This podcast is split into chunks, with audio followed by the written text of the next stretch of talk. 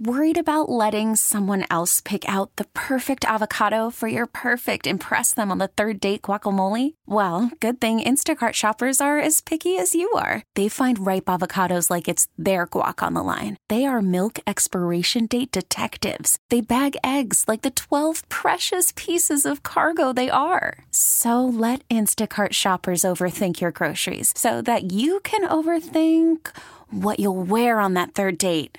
Download the Instacart app to get free delivery on your first three orders while supplies last. Minimum $10 per order, additional term supply.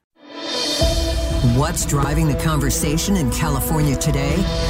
Every weekday at this time, we explore a topic that's making news in our state. This is the state of California. Good afternoon. This is the state of California. We are fewer than two weeks until Election Day. Hard to believe. And today we continue our special edition of the State of California, taking a closer look at the issues at hand for the midterms.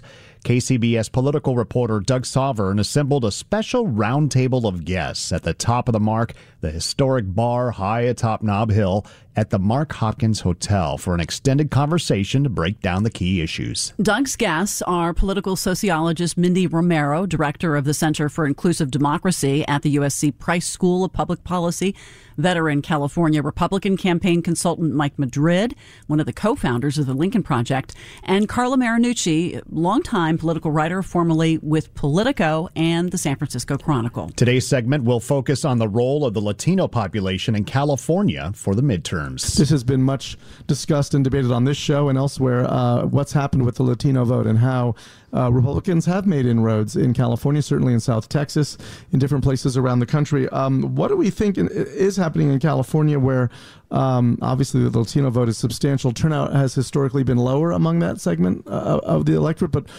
either Mindy or Mike, whichever of you wants to jump in here, uh, what what do you think we're, we're seeing here in California over the next couple of weeks with the Latino vote?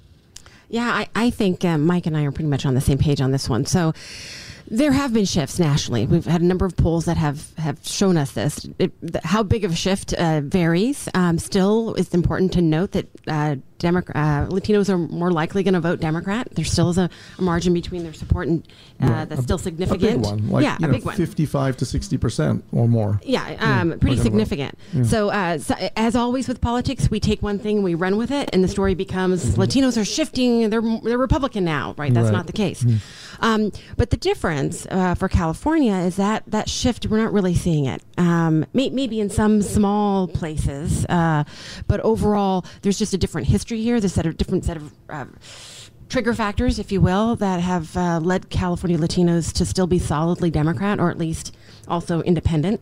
You can go back to Prop 187, which was, you know, a 180, yeah, moment. 187, and uh, you know, I don't know how much time you want to spend on it, but essentially 187 was really the, the marker that shifted. Be- prior to that, the Latino vote was a little bit more Democrat than Republican. Um, with 187 and, and, a series of other things that happened, other propositions that happened, it really set a narrative uh, for many Latinos and for Latino leadership that Republicans were not in the best interest, to say the least, right, of the Latino and, and now I'm wondering with some of these national figures, has the 187 Pete Wilson factor kind of worn off? Maybe. I mean, you're, you are seeing gains. It a generation ago. Yeah, it yeah. was a generation ago. I mean, mm. are, are Republicans are making gains. Go for it. Uh, well, I'll say this: there a, a third of the Latino electorate in California was born after Prop 187. To date, all of us here at the table. Yeah. so there's no recollection of this as a politicized moment. So we do, I think, retrench a little bit too much to 187 and Pete Agreed. Wilson. Right. Um, there are a lot of economic factors. There's a not, lot of social factors as to why Latinos in California have been voting differently. Um, but then you also have to ask yourself, like, how was Donald Trump, of all people, how, what was the appeal that he had? And I just keep going back to the fact that if there are two politicians in the modern era that have dramatically overperformed expectations – amongst Latinos, it's Bernie Sanders, mm. who also won those same Rio Grande Valley seats, by the way, in the right. primary, right. and Donald Trump. And when you look at it that way, you start to understand that there's this this insurgent economic populism um, that is is is it's endemic in Hispanics everywhere outside of California, But look, just yesterday there was an article in the San Francisco Chronicle showing that the most Hispanic dense precincts were showing a disaffiliation with the Democratic Party with Mm-hmm. Hispanics and a slight, uh, I don't think it's really that measurable towards the Republican Party.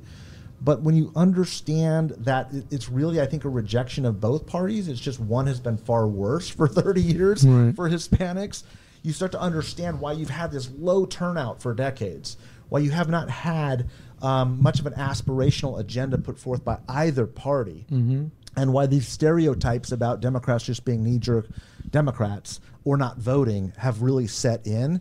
And outside of California, it's proving remarkably inaccurate. And let me add something to that too. So it's it's the issues, but it's also the outreach. Stupid, kind of, you know. Um, so especially in California, it's really easy to see. So over the last few decades, and and certainly before that as well, um, but neither party, Democrats, Republicans, did a good job at all uh, outreaching to Latinos. Period. Um, but the Democratic Party did some of that. Um, it's mind blowing still to this day how uh, the the how ineffective it was and how you know the the the quality of it and so forth. But they did some of that um, using Prop 187 and subsequent things, right, as, as kind of part of that narrative. And Republicans didn't do a lot of outreach, and and of course the rhetoric that was freewheeling um, that uh, you know came off certainly as anti-Latino. All that did was just kind of solidify right a narrative that did continue through you know later generations and then Donald Trump kind of came along and helped solidify that further. But a lot of what's happened in California has also been a generation of Latino leadership that is out there doing the mobilization doing the outreach setting the narrative right?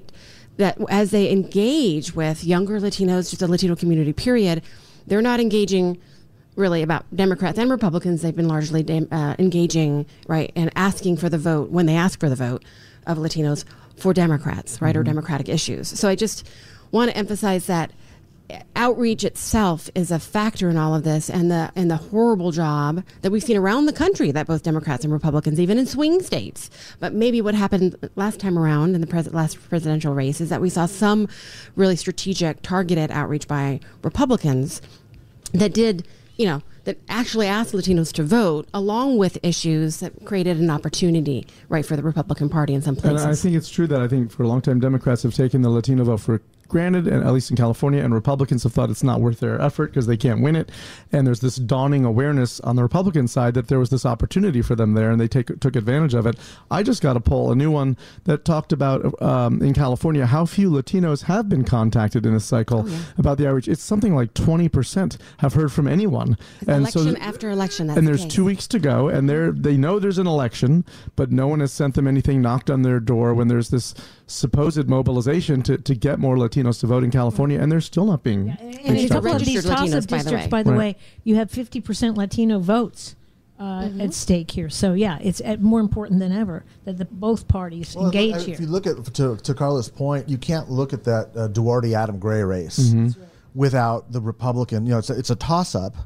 You, you- that means the Republican is making significant inroads into the Hispanic vote. And this is Like the Central Valley with a large yeah. Latino population. Valadao can't Yeah. be posting those numbers. He can't be competitive unless he's making significant inroads into the Hispanic electorate. Like it is happening in California too. It's not as measurable Mm-hmm. because of the history and because of the other dynamics of the state. It's certainly not happening the same way it is in the Rio Grande Valley in Texas, for example. Mm-hmm. But if you look at the Rio Grande Valley demographically, it's not that un- unlike what you're seeing in Valadao's district in the Mm-hmm. Central Valley or in the Adam Gray seat in the north part of the Central Valley. These are rural agricultural communities where there is clearly a different partisan split with the Hispanic voter there.